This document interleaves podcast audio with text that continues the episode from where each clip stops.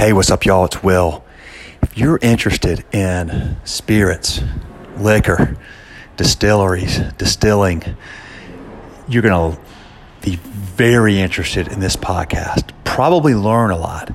Uh, this was this was highly educational, and let's just put it this way. If you have any of those interests, listen to Scott Maitland from Topo Distillery talk about Um, let's just say the interesting aspects of this industry that most people probably don't know about. I sure didn't. I'll leave it at that. No spoilers here. Check it out. Phenomenal conversation. Y'all keep listening. More coming soon. Thank you. All right, good, man. We are, uh, we're recording. All right. Scott, still got you? Nice. All right. Folks, got Scott Maitland on the phone. Scott's like the, um, he's had the trifecta with us. He he was in our book, uh, Restaurant Owners in Court, back in two thousand ten, two thousand eleven. Um, he, uh, we've, we've made, he was one of the first people we went and filmed when we started our film series. He's been on the podcast, and, and here he is again. It's been a long time, though. Uh, and Scott owns two businesses in Chapel Hill, North Carolina. Um, Topo the Hill Restaurant Brewery, which has been there for what twenty, almost twenty-five years now. Is that right, Scott? Almost twenty-five years. Yeah. Golly, uh, uh, and then Topo Distillery, which w- when did you start that? About six years ago, five, six years? No, ago? ten years. Ten years ago. Ten. Oh, that's right, ten. Holy cow! That's so. That's been an interesting ride, and that's what we really wanted to. You know, you and I were talking earlier this week, but I wanted to kind of wrap with you about the distillery, why you got into it. You know, what what's happened in the industry here and. Uh, Uh, in North Carolina since then, and um, kind of where you are with it now. Yeah, well, it's funny. I mean, this sounds really weird, but it's true. We were the second brewery in the country to put microbrew beer in a can. But unlike Dale, we, we weren't distributing. We were just a brew pub, and we wanted to sell six packs instead of growlers. And uh, you know, through a Forrest Gumpian scenario where I bought this canning machine thinking I could buy five thousand cans. I realized only later that I had to buy one hundred sixty-five thousand, so I get into can brew and distributing that off of a third floor brewery in an urban environment. Uh, we were weirdly successful, but obviously it was kind of unsustainable for logistical reasons. Hmm. And so I was looking to build another brewery Uh, to support the canning operation, and in the process of that realized that that brewery would have to be quite large. What could I do with the excess capacity? Well, I could distill it, and I became so enamored with distilling and the idea that uh, instead of just being another brewery, I could be a you know, Sierra Nevada or a New Belgium of distilling. I decided I would start distilling, and of course all of this was back in oh four, oh five, oh six. Um, takes me a while to get going on it, and um, should have been open at eight, but um, the law surrounding distilling uh, and being on the bleeding edge, uh, I know that some of the first breweries in the country had problems uh, with their inspections departments, and unfortunately I was sort of the bleeding edge with distilling in an urban environment, and messed around for a while, but uh, ultimately got open and was excited about the idea of Of, of being a trailblazer in a, in a relatively nascent industry in terms of craft distilling. Um, unfortunately, that proved out to be a lot harder than I expected. What, how many distilleries were there in North Carolina when you opened in two thousand ten? Well, I, I would have been number one. Okay. Um, but I got delayed by the town. Um, I had the opportunity to buy the old Chapel Hill News building in town, and so I thought that that would delay me six months. Uh, it ended up delaying me four and a half years because the town told me there can be no problem starting a distillery there. Um, and so I tried to buy the building, and I thought that would take a couple months. Took nineteen months. By the time I got the building, the town inspector had changed, and the new inspector said, no way can you put a distillery there. Oh, of course, man. I didn't know that until after I bought the building. So I had to rewrite the fire code and do all kinds of stuff. So would have been number one, ended up being number five. Would have been, okay. And, and there's now seventy-five. So ten, in ten years, seventy additional distilleries have opened in North Carolina. Yeah, and weirdly, um, make any, because we're the we're the fifth brew pub, eighth brewery in North Carolina, and there's now like three hundred fifty, and we're the fifth distillery, and now there's like seventy-five. Are distilleries? I mean, do you think will they can continue to grow at the rate that the breweries have? I would imagine not. It's a little bit. It's more challenging business. Well, I think it depends on the legal landscape, and every state's different. And and, and uh, you know, stepping back for a second, when I was starting mine, everyone told me not to start it in North Carolina because we were a control state. But I did my research, and I found that distilleries were actually doing better in control states because the state saw them as economic development. My mistake was I didn't check to make sure that North Carolina's version of control was the same as Virginia or Pennsylvania or Ohio's, where those states actually own the liquor system. We say okay, that so, in North Carolina. Wait, so they own the liquor system in those states. They're control states. We're a control state. Yes, but, but we're we, different. Okay. We we say as people, oh yeah, it's a state-controlled A B C system, uh-huh. But it's not. We actually franchise our um, A B C stores to local towns, municipalities, and counties. So in Virginia, the Department of Revenue runs the A B C system. In North Carolina, the A B C oversees promulgations of rules for one hundred seventy-two county and town level boards to run a system of four hundred seventeen liquor stores. one hundred seventy-two county and t- yeah, because there's like one hundred counties in North Carolina, right? So one hundred you, counties. Then That's you have the town. one hundred. Good grief. Yeah, so some counties will have three or four boards in one county, and that all goes back to history and how we went from being dry to being wet. Um, but my point is, is that unlike Virginia, who saw it as economic development, and when the first distillery comes to them, you know, the state of Virginia is like, oh my God, this is great. You've got a tax base, you've got employees. We're going to put you in every store, um, and we're going to train our employees to sell your stuff because this benefits our state. In North Carolina, it was like hard to get in to begin with, and then when we did get in, every A B C board w- was pretty much hostile. Like, they could care less. They, they, they you know, um, it was difficult for the first distilleries like myself to even get on a shelf at all. Why is so that? Why would they not want local? I mean, the the customer appreciates local products. Well, you think, uh, but you know, one of the things you learn is that a monopoly does not care about the customer. Mm, yeah, and the only true. person they care less about than the customer is the supplier. Unless, of course, the supplier is taking care of them in some real way. And mm. uh, one of the great fictions, I think, is the idea that somehow our A B C system is is above and beyond some kind of of, of graft and, and problems. And I'm not saying every board's got those issues, but trust me, there has been enough documented situations where, you know, you've just got a lot of interesting things that happen within a system that nobody understands and nobody oversees. Yeah, easy to get away with that stuff, isn't it? Mm-hmm. It, it, it really is. And and well, who could ever see one hundred seventy-two of them? Nobody could. Not affect. I, I, I okay, makes sense. Gotcha. Yeah. Well, yeah. it's, it's, I mean, uh, and not only that, but the, the hundred each board has its own board of local folks. All of them are dialed in politically. Um, that's how they get the position to oversee it. Um, you know, so it is an interesting dynamic. So, so the A B C boards.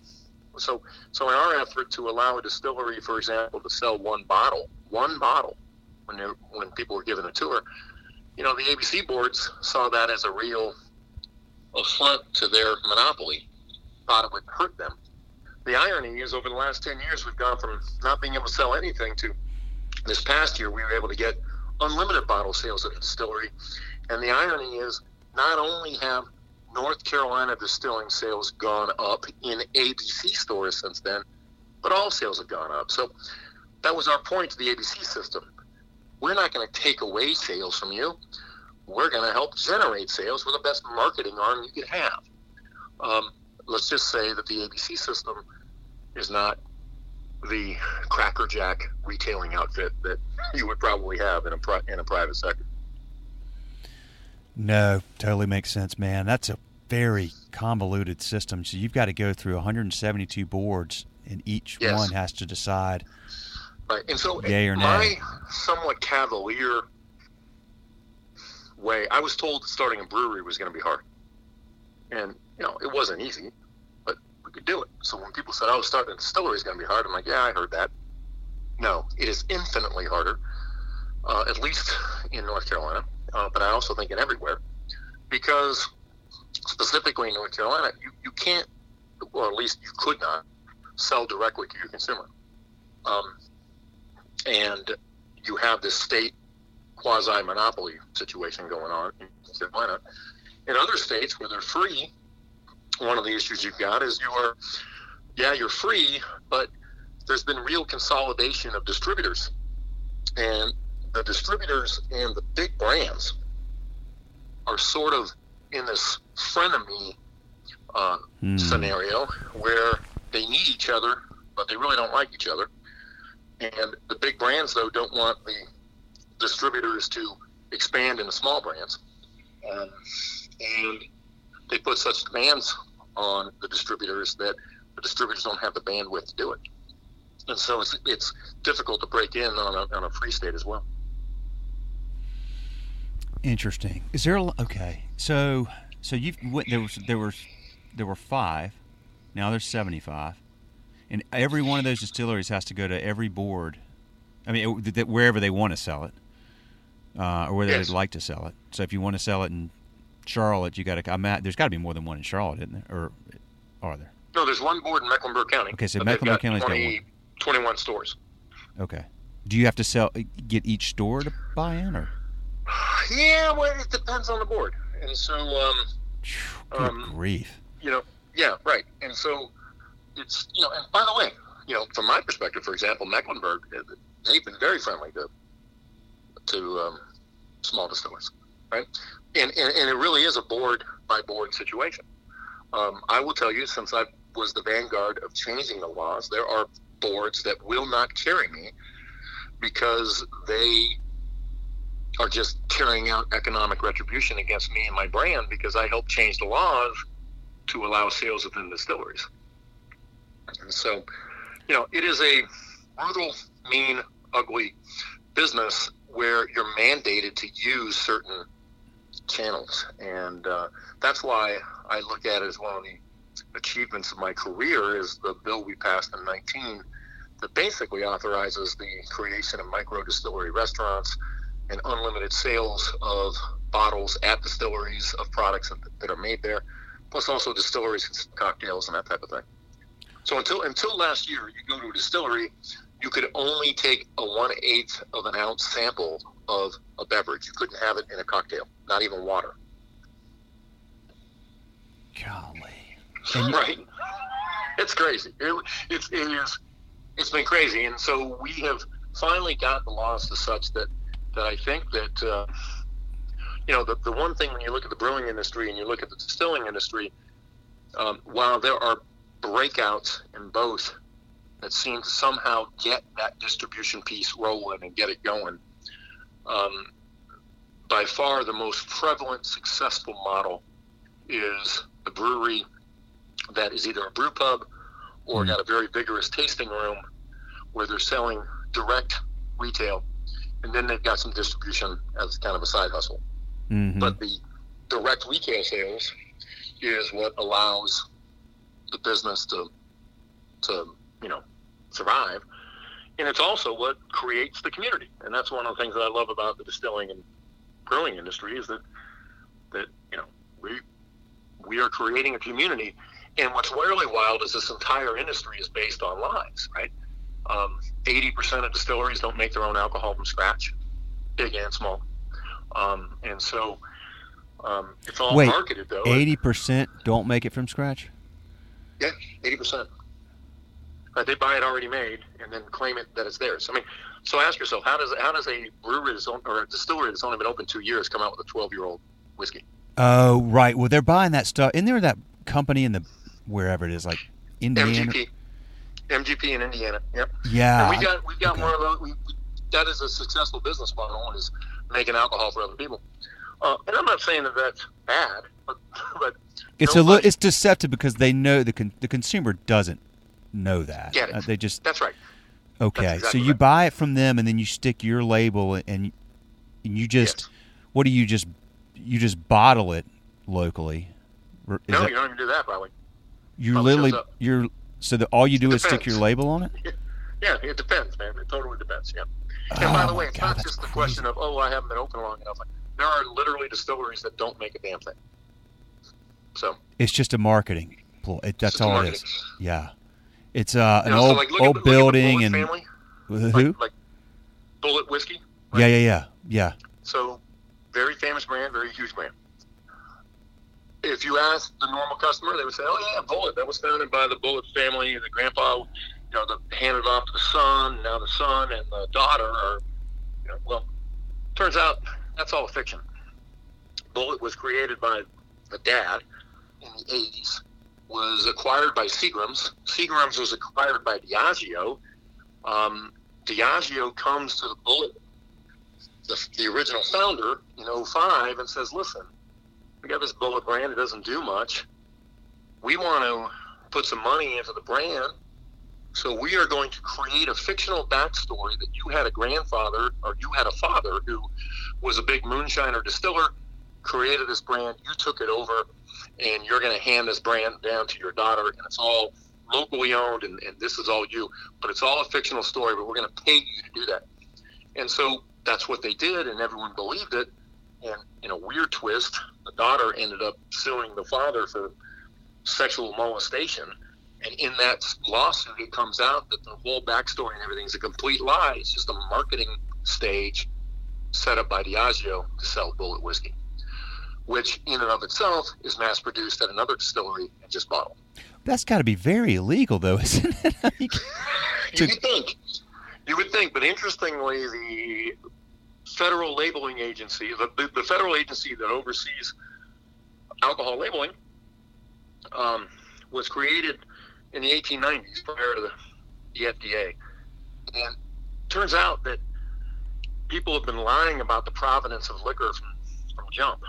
Uh, ever since the time of George Washington and Hamilton, ninety percent of the liquor sold in the United States has been made by six distilleries or less. People would just buy it and then say they made it and market it. And what happened was alcohol would be passed from person to person, uh, like retailer or, or like, you know, like broker to broker to wholesaler so often that people would cut it along the way to make it stretch. And so they were cutting it with things like lye. So, you know, lye is a poison that'll burn your mouth, but they would replace, like they double the alcohol or double the volume they had by putting lye fluid in there because people felt the burn and felt like they're getting alcohol when in fact they're getting lye poison. Oh, God. Right? So the, the point is, is that the T T B was formed to make sure that didn't happen. But since lying about the, or marketing about the provenance of alcohol was just what everyone always did, the T T B does not look at any claim about handmade or anything like that with anything other than that's just marketing puffery, which brings us to Tito. Tito, I think of Tito like I think of Anakin Skywalker, starts off as a great force for good, creates the American craft vodka market. market You're talking about Tito's vodka. Tito's vodka, yeah. Yeah. So, you know, he starts off as awesome. And uh, we helped introduce Tito's in North Carolina. But at the same time I'm starting my distillery, Tito's going to scale.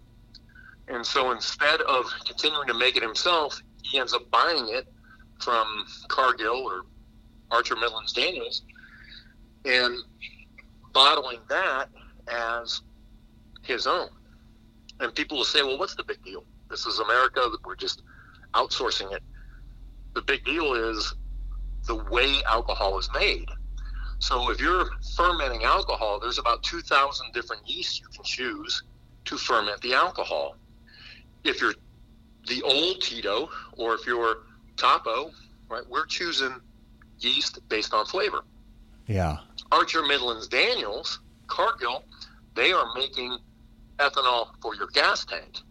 They are picking the yeast based on yield.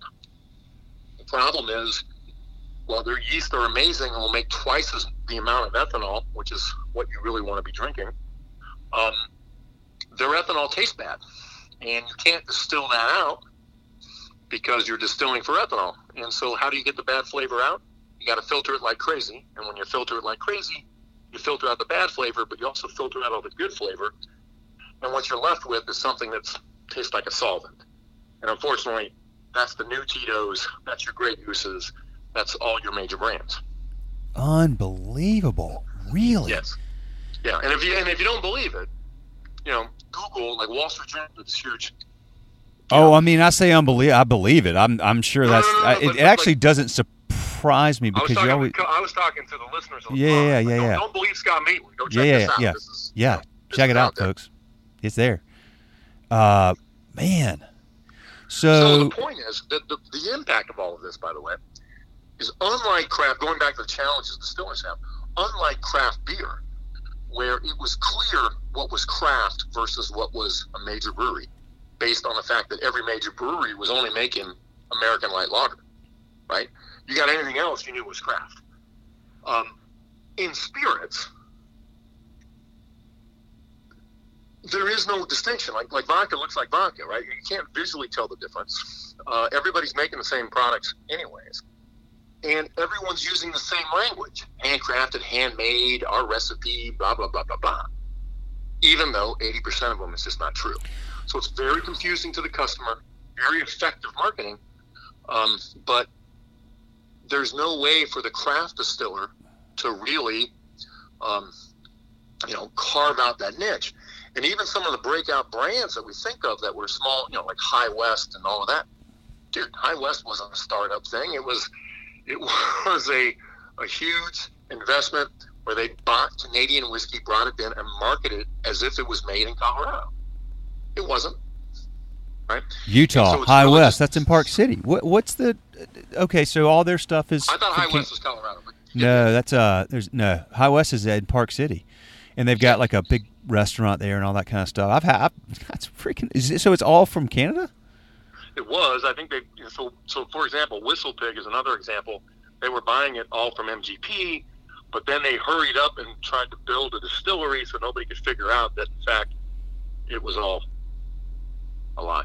By the way, the uh, wow, Wait, four the, years in a row, M G P the double gold winners for rye whiskey in San Francisco, which was, and I can't remember the order, but Whistlepig, Templeton, um, oh come on, Whistlepig. Templeton, um, why can't I think of the other two? The point is, four of them in a row, all different brands, right? All made by M G P. Is it the same stuff? I mean, are you, I mean, if if M G P's making it, are they literally taking the exact same stuff and bunches? They were, of- yes. Now it's gotten a little more sophisticated, and these guys will make your own cut for you. But yeah, at one point it was just all the same stuff. Yeah, they'll make your own cup, but it can't be that much variance. Like not. That's right.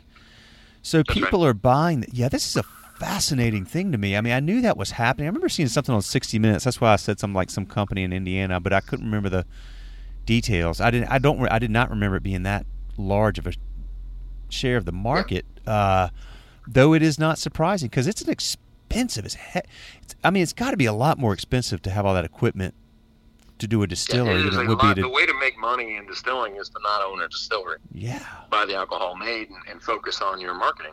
And that's where I was a little naive. I was thinking, well, this is going to be like beer. And by the way, I'm not just thinking it because I'm yeah. a product guy.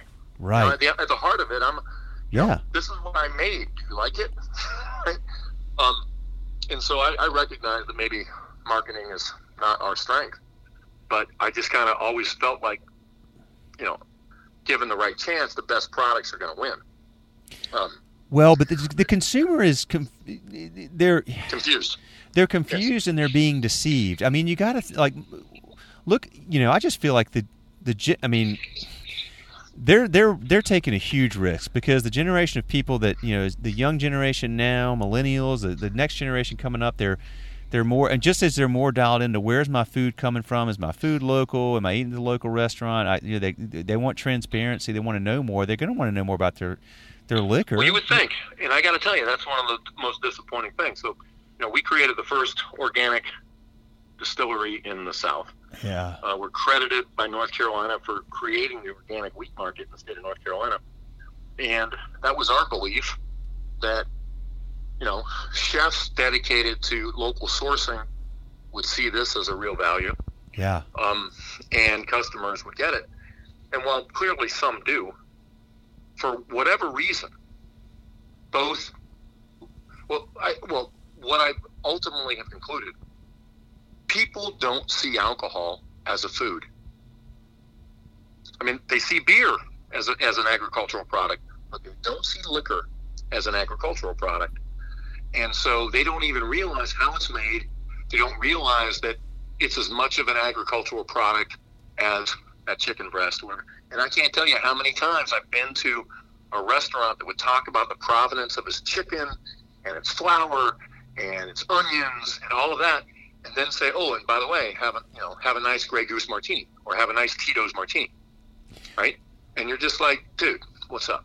Well, maybe, just don't understand. maybe, yeah, but maybe you're just so far ahead of the curve, and like you said, on the bleeding edge, because, you know, that's what uh, they they view beer that way, don't you think? Because that story has been told enough for long enough now, and they've been educated. Like, I didn't used to think of it that way, but I talked to guys like you. You know, when I left you the other day at, at uh. Chapel Hill, I went over there and sat down with Sean Lilly Wilson, and, you know, he was telling me about how many, you know, how much money they've spent in North Carolina, you know, buying blueberries and strawberries yeah. and all that kind of stuff. And people are, you know, that that resonates now. P- people do think of that, but that that's because that story's been told long enough. Maybe that that'll happen with with yeah. liquor as well. I mean, the consumer just doesn't know. I don't really know. I didn't know that as much. I just, I need to be educated. Like, this is highly educational. I, I mean, God, I hope a lot of people that are into liquor will listen to this episode, because it's extraordinary. I mean, it, it literally has just changed the way I'm I'm thinking. Well, how do you find out, Scott? Like, you go in there and you go to your A B C store. I mean, I go to the A B C store. By the way, you're right, because the one I go to out in South Charlotte's got, like, tons of North Carolina. It's got a whole section for North Carolina. Well, we were able to pass a law that mandated they have to have it in North Carolina. Yeah, and they've got a good one, and uh, and it's it's prominently displayed. But let's say I roll up on the set, and whether I go to North Carolina, I just go to the, the, the mainline stuff. Like, how do you know if it was at, what's the company, I B, I M G? M G P. M G P. M G P. Well, it used to be kind of easy, but lawyers have kind of gotten away around it. So here's here's here's one of the ways to look at it. If you look at the label, and on the back, if it says produced by, mm. if it says produced by, that means they did not make it. Okay. But interestingly, the lawyers have figured out a way around that, which is they have the manufacturer of the liquor file for and get a D B A, the same name as the brand. Oh, my God. Are you serious? So, yeah. So that, that kind of way is now kind of gone. So you really got to kind of dig deep. And, and you know, my whole point is, if you walk into a distillery and you don't see a, a, a grain mill, you don't see a fruit press, you don't see evidence of agriculture, you see a bunch of plastic containers, um, you know, stacked up in the back on the loading dock and all of that, um, you know, it, you're you're not at a distillery, at a bottling facility. I'll tell you, I went down to the Bahamas for Thanksgiving seventeen. And a taxi cab driver finds out I'm a distiller, says, "Man, you know, you need to go check out our two hundred fifty year old rum distillery." I'm like, "Holy smokes, this is cool. Yeah, absolutely." So I show up at this place. Well, it turns out it's a two hundred fifty year old plantation, but the distillery's only been open for two years. But of course, they've got it all tricked out. It's awesome from a tourist perspective, and they got all these old photos and all this stuff. None of it which applies to the actual facility you're at, but whatever. Well, we get to the quote-unquote distillery, and I say, "Hey, uh, where is the distillery?" And the guy's like, "There it is." And I, I said, "No, that's the bottling facility. Where's your actual still?" And uh, at this point, I'm still naive enough to think that, you know, maybe there's a rule about not having visitors in a still, whatever, right? And uh, they yank me out of the tour. I go talk to the owner, and the owner's like, uh, "Yeah, man, I don't make it. I buy it in New Jersey, bring it down here, bottle it up, and then sell it to tourists from New Jersey on the cruise ships. That's hilarious. Oh, that's great. They got the cab drivers paid off to tell everybody about right. it. no, no, right. I mean, honestly, man, it, it has been, in many ways, this, this industry has been the most heartbreaking, heartbreaking thing I've ever done. Wow. Yeah. That's a, that's fascinating. Okay. So if it's so if it says produced, you still don't know because they could be, they set up a D B A. Oh, if it says produced, they definitely I mean, if, yeah, but if it's, okay, but even if it doesn't say that, it still could be just a, okay. Yeah. That's fascinating. Um, so it's very hard then. It's very hard to know. You go to a A B C store, the employees probably don't know. Like you just, you don't know unless you maybe you do your own research. And distilleries, you gotta go visit, you gotta go visit the distillery. Well, I was gonna That's say right. they don't have. It's a little bit different than breweries. Like you go to Topo the Hill. You, there's your, I mean, there's your equipment right there. Like you can see it. I get every brewery I go to. I look at the equipment. It's prominently displayed. It's it's part of the experience. But distilleries, you don't go to go to a distillery and hang out and no, see, eat but that's a meal. Not true anymore. Okay, see, is that what, the laws have changed? So yeah. now. So now, hey, we you know we come in. I've been giving tours for you know seven years now, but but no, you come in and you'll see it. And uh, um, yeah, but you know. Don't have a restaurant there at the distillery. That's what I'm saying. Like, well, you, now the laws have changed, so you can. That's okay, right. you can. You can have that. Um, and um, and the point is, I think though that the more than likely it's going to kind of grow more into how breweries said, okay, great, we're going to have tasting rooms. Um, and I actually think that the future is going to be breweries and distilleries co-located together because yeah. it's the only place in North Carolina where you can have beer and cocktails and no food without having a private club. With okay, beer and cocktails and no food without having a private club. Oh, you'll see yeah. those two together with no food? That's what I'm saying. I, I think that's the future. If like I'm, like Bond know, Brothers there in uh, Cary, they don't have food. They just got a big brewery. Like they would have a distillery there right. too. Okay. So they, if they wanted to start their own distillery, they could, and, and then they could by law sell cocktails there too. And they are not required to sell food, nor are they required to run it like a private club, which uh, normally if you have alcohol without food, you have to run it like a private club. Okay, they could do that because then they just get the food truck out, and that's what they do. I went to Bond Brothers. That's right. Those guys that's are right. good so guys. I'm thinking that that's the yeah. That's that's the thing we've created. Although we've created micro distillery restaurants too. I mean, like like you know, so.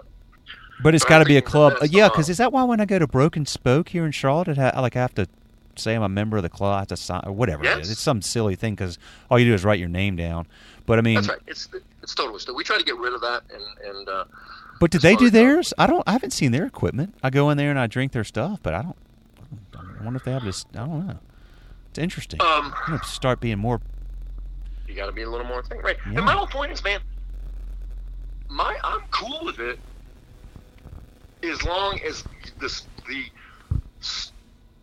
the main marketing, like like like I am totally fine. Like like for example, Vigilis Brothers here in Durham, they make a Lithuanian um, spirit that is traditional. It's a great base spirit, and it's flavored with honey and cinnamon. It's Krupnikos. That's that's what the Lithuanians call it.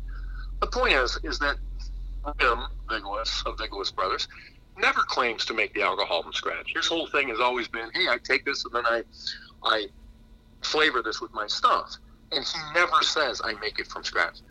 I hope he sells a crapload because I love that honesty, right?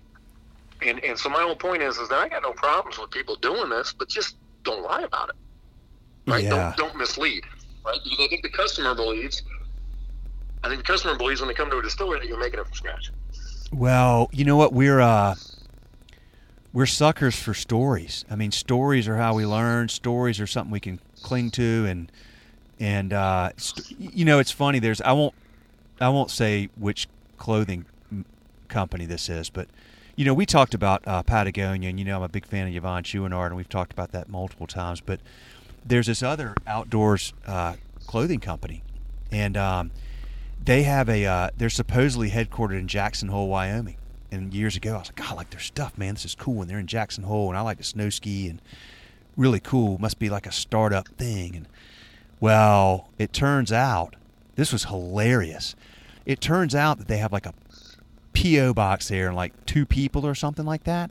But they're, oh my God. they're literally right. they're literally headquartered in Charlotte. They're owned by a private equity firm, and the guy who runs it is my friend's neighbor. Like, that's how I found out. I was like, dude, that's not like you're talking about. Like, they're not. That's not. He's like, you know, my neighbor runs that. I was like, what do you mean your neighbor runs it? They're not at Jackson Hole. He goes, Brawley. No, no, no, no, no, dude. He, so I was like, I'm never buying an item from them again because I got suckered, yep. right? I got fooled. Well, and, this, is, um, this is my issue with marketers, right? Yeah. So marketers will say, well, it's okay. It's just marketing.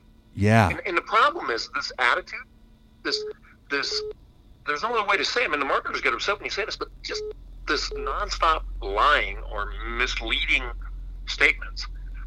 Well, this is how we're marketing everything now, including our political candidates. Oh, it totally right? is. And, and so my point is, is that, you know, it's that old Pogo cartoon, right? I, I, I saw the enemy and it was us. It's like, hey, okay, everybody, we, we need to recognize that, that we need to validate that the marketer's claims are true, and we need to punish those who aren't, right? Yeah, and, for and sure. And let's just be honest, and let's be honest in all things, because unfortunately we're selling political candidates like we're selling cheap-ass whiskey, right? Because, by the way, right, you know, it's like, it's like anything else. You can make people believe, just jack it up the price or whatever, convince them it's good, whatever. Uh, put it in a really special bottle. Um, you know, so I, I hope I'm not coming across as a, as a bitter cynic, although I kind of feel like I've become that. No, you know what? You're coming across as somebody that's, that's, that's learned a lot, and you're taking what you've learned and leveraging that as a tool to educate the consumer uh, who does want to know. Like I said, that's like right. Some people don't care, whatever. They're, you know, fine. I don't really care. I'm not discerning. I'll buy whatever, you know, and that's fine. But more and more people are, and when you do, and the thing about it, this is what I tell my kids all the time. I'm like, don't be a sucker. Like, you know, like when I found out I was being suckered by that brand, and they would say, oh, well, we didn't, you know, and, and there's probably some legalese they can say, well, we, you know, but well, we have a whatever. Office in Jackson Hole. Yeah, but the yes. point is, you're you're full of it because the story you're telling, it, yes. you know, you know what you're doing, and it's deliberate, and you're you're. you're confusing people, you're deceiving people. So once you find out you've been suckered, man, it's like that's a really myopic way to run a business, I think, because, okay, maybe you make money short term, blah, blah, blah, or growing, but then as soon as people start finding out, word of mouth spreads, and people start realizing they've been suckered, then it's like you go from like really popular to like screw them, you know, like yeah, just because what happens is, is who. The problem is, the problem is this whole industry. Yeah. The whole industry is like this. So all your huge brand, they got all these branding stores, got all this stuff. So I'm not going to say it's all bullshit, but so much of it. Yeah. Right? That, dude, they're closing ranks, man. And, and you know, nobody wants to upset the goods. You know, like, yeah. I was told by my distributor in Georgia that I needed to stop telling the story about Tito and, and, and tasting my stuff against Tito because that, you know, it was upsetting. And I'm like, well, tell me what it is that I'm doing wrong. And you know, they're like, well, nothing. You're you're accurate. You are right. But, uh, you know, we sell a lot of Tito's. And I say, well, you sell a lot of Tito's because you say it's handmade and all this kind of stuff. You're lying. I'm not. So maybe you should be selling more Topo. Well, you know how this story ends. You know, Tito paid and, and uh, I'm kicked out of Georgia, right? Oh, really? How many, know, how many states are you in? At one point, I was in eleven. So we reduced it. So now we're in Tennessee, South Carolina, North Carolina, California. And not to sound like David Hasselhoff, but we're getting pretty big in Japan. Japan, man. There you go. I was just going to ask you about overseas. I think um, I told you I was going out there to see, I think I told you I was going to see uh, Karen Hoskin at Montaña Rum out in Crested yeah. Butte. I think she like sells a bunch of stuff over in Spain. I got to like I don't know. We're gonna do a podcast episode, and I'll have to re- ask her about that. But uh, I mean, she does a lot here, but there's some big market for her overseas in one and, of those countries, and the Spain laws or Italy. Colorado, and, and, and you know, it's not just laws but culture, right? Yeah. Um, that that distilleries were really able to, to really take off like breweries did, um, which is awesome. There's a lot more out there. A lot of distillers? Yeah. yeah. Well, I'm not going to say there's a lot more, but they're a lot more successful. A lot more successful. What about, okay, so what's up in Japan? Um, How are they you know, buying j- organic? Yeah, that's the crazy part, right? So, uh, uh, liquor from North Carolina. A Japanese woman comes and visits his family, takes a tour at the distillery, says, man, I can sell this stuff in Japan. Um, so we end up exporting a small amount, and then over there, another bigger group became aware of it, and and I mean, yeah, just it's it's a long it's a long story. But uh, was it your bourbon um, or your gin or what? Well, it was our, it was our vodka? Gin and um, our whiskey. Although, you know, it's funny going back to the schedule fly story about sticking to your knitting, right? So here I'm in Japan, all of a sudden I got to change the packaging. Oh. You know what I mean? I got to do. I mean, like, like, you know, it wasn't. It, it it has not been as great as I would have imagined because of the expenses and stuff that we had in terms of of of making this ready for the Japanese market, which is nothing on the Japanese. That's what you got to do, um, and I'm fine with that. But it, but it is interesting because it was definitely, you know, it's not just something that okay, it's the same product. No, we had to go through a lot of work and effort to do that. And here's the other thing: this was, you know, this is the shit you learn, but. Um, So, you know, how does the liquor get there? Well, it's got to go through the uh, Panama Canal. And we used to use real corks. And we would have some problems with corks popping in domestic stuff. But uh, the first pallet that we sent over, every cork popped, even though we had put all this stuff on it, right? And uh, so we had to switch the screw tops and we had to do all kinds of stuff. So it was a real effort. But uh, by God, we have sold stuff in Japan. So that's pretty cool. Dang. That's interesting. Yeah, Japanese are into their. I, they would like your pure stuff. They don't want to be. Well, that's it. The, the organic thing is a deal, you know. And then we also um, thought we had a deal in China, um, but that ended up kind of being more of a scam than anything else. But I mean, this this distillery has taken us all over the world. It's pretty crazy. Well, the Japanese, their stuff's legit. I think. I don't think they have the same issues there. I would guess they don't. They they're very into purity and, you know. Uh, well, anyway, so um, that's interesting. That's fascinating. This is incredible. I'm going to go get rid of about half my freaking bourbon bottles, man.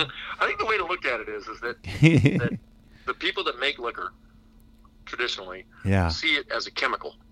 Uh-huh. Right? And I think the craft folks, the folks that really are craft, we see it as food. Yes. And and, and, and that's the difference.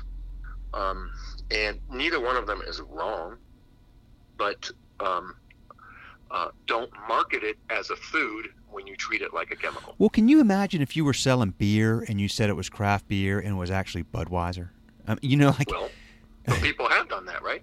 That was that was a somewhat successful for Pete of Pete's Wicked Ale. You know what I mean? But yes, that that, that but you're you're putting your, your your finger right on it. And the difference was was that that. that you could tell the difference by looking at it with beer. You can't do that with booze. You can't do that with booze. But you should be able to right. tell the difference by tasting it. Couldn't you? Well, well I mean, I know you can because, quite frankly, problem. I remember tasting yours that time when you gave me the tour. And it was yeah. noticeably different. You did yeah. the taste of like four different kinds. And uh, yeah. it was pure and, I mean, good grief, that stuff was fantastic. It was the vodka. It was phenomenal. Yeah. Well, so here's the thing, though, right? Here's the other deal. Yeah. Nobody drinks stuff neat. I do. So I'm going to buy this thing. I got the story, and what I'm going to, you know, I got this vodka. I buy it. I'm going to put it in tonic. Yeah. Uh, right. You can't taste it anyways. Right. right.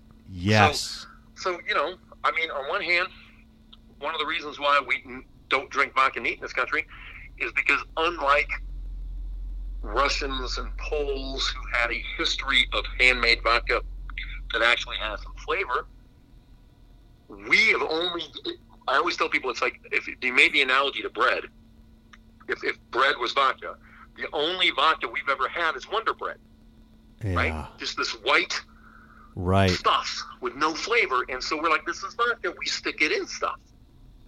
But the reality is that vodka can be drank neat or on the rocks and appreciated, or in a martini, and appreciated for its flavor. In fact, you've just convinced me. When I get done with this, I'm going to go make myself a martini because it's just so great, right?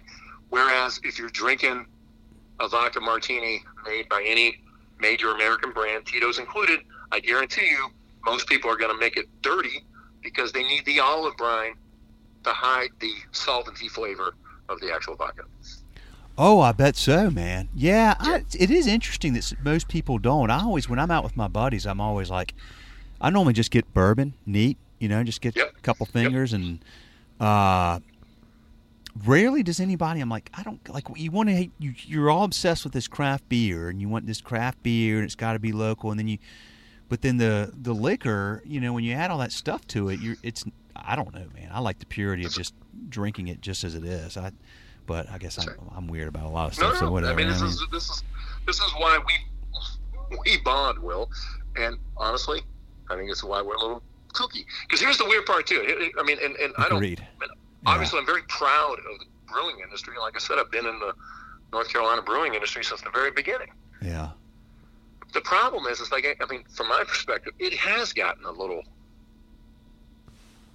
a little crazy, right? I mean, like, like, like, it's like people have become obsessed with just new and different, just for new and different, and, and all these wacko flavors sometimes. And, and, and it's sort of like, man, I sometimes feel like we just lost the ability just to enjoy a well-made, good constructed beer. You know what I mean? Yeah, um, for sure. And, and, and it becomes this, it, what it really comes down to is, for some reason, I think wine, beer, booze, it's really attached in some ways to how we think of ourselves, our ego, mm-hmm. how we present ourselves.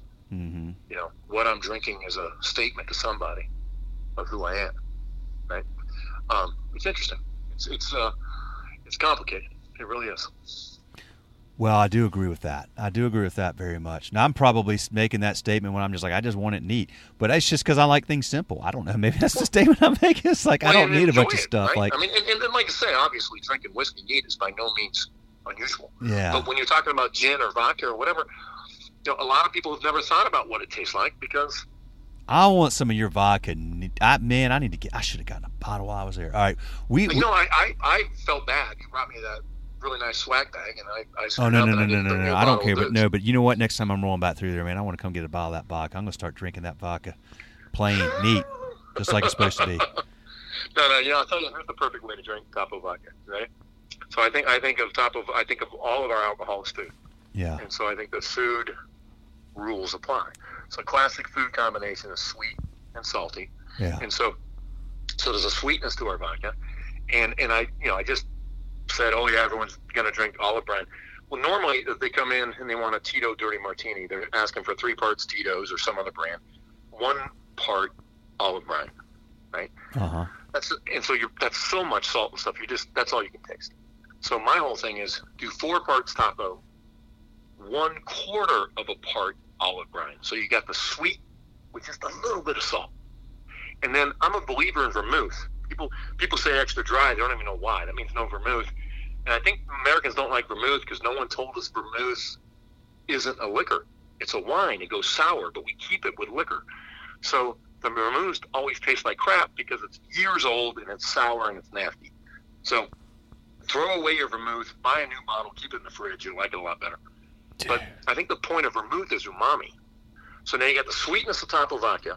Mm. So four parts Topo vodka, one quarter of a part olive brine. So you got a little mm. bit of salt to balance against that sweet. And then one eighth of a part vermouth. So you get that umami character. Shake that, serve it with three olives. That's not the best darn martini you've ever had. I'll eat my hat. There you go, dude. I love it. Yeah, I've never had a martini. I mean, I, I will. Oh, I, my God. I've never okay. had... So next time you're coming in, that, that's you're going to make me a martini? It. Let me ask you this. Can I get some Topo, and can I drink it neat with like a really salty, medium rare ribeye? Get the salt. Oh, absolutely. Sweet. There you go. Yeah, yeah. That's my style right there. Yeah, man. Absolutely. Take a big old bite yeah, of ribeye and, and then wash do it down. With wash it whiskey, or you can do that with. Yeah. You know, I mean. Oh, I do. I do. But I'm saying yeah. like I've never had it with vodka. But you take a big old bite of that salty ribeye, man. Get that thing yeah. reverse seared and then. Take that down and wash it down with some of that sweet Topo vodka. Whew. Oh yeah, yeah, man, yeah, that'd be nice. Yeah, I imagine like a big salt, pepper, and garlic rub. Yeah. Oh yeah. Mm. Yeah, that'd be sweet. I like it. Plus, it doesn't have sugar. I'm trying to get rid of the sugar. Get rid of the sugar, baby. Yeah, man. I love the bourbon, but actually, the bourbon doesn't really have any sugar, does it? No, you know, it really. You know, yeah, it doesn't. Remember, the sugar we're using that to make the alcohol. Yeah, exactly. That's right. So the uh, glycemic index of liquor is good. Is very good, yes. Beer's the problem. Beer's got a not a good, well, not as good as as liquor. Uh, all right, dude, this is awesome. Anything else we want to rap about? Did I miss anything? Well, I don't, there's all kinds of things I love rapping about with you, but I'm not sure for this podcast. I mean, anything that we were touching on the other day, because we had a quick conversation when I was rolling, but did I miss anything that we should have addressed? I don't think so. I think we're, I think this is good. All right, man. This is awesome. Love it. Excellent. All right, buddy. Scott. Good deal. Appreciate it, man. Uh, yeah. Well, you know, like I said, I'm coming up there a lot these days. So next time I'm up anywhere near there. Uh, Absolutely. I tell you what we should do. You know what we should do? We should get Brett and uh, yeah. you, Brett, and I go have some dinner or, you know, have some things or something like that, man. No, no, no, let's do it. Yeah. Because he and I keep trying to catch up there, too. And uh, I think he comes on Wednesdays, I think he told me, because I was going to see if he was there. Anyway, so maybe we'll do that. Maybe we'll uh, That'd be great. Make it happen on Wednesday. All right, man. Uh, enjoyed it very much. Thanks, Scott. All right, buddy. Talk All right, to you. See you. All right, y'all. Bye. That's it. Wrapping up. More coming soon.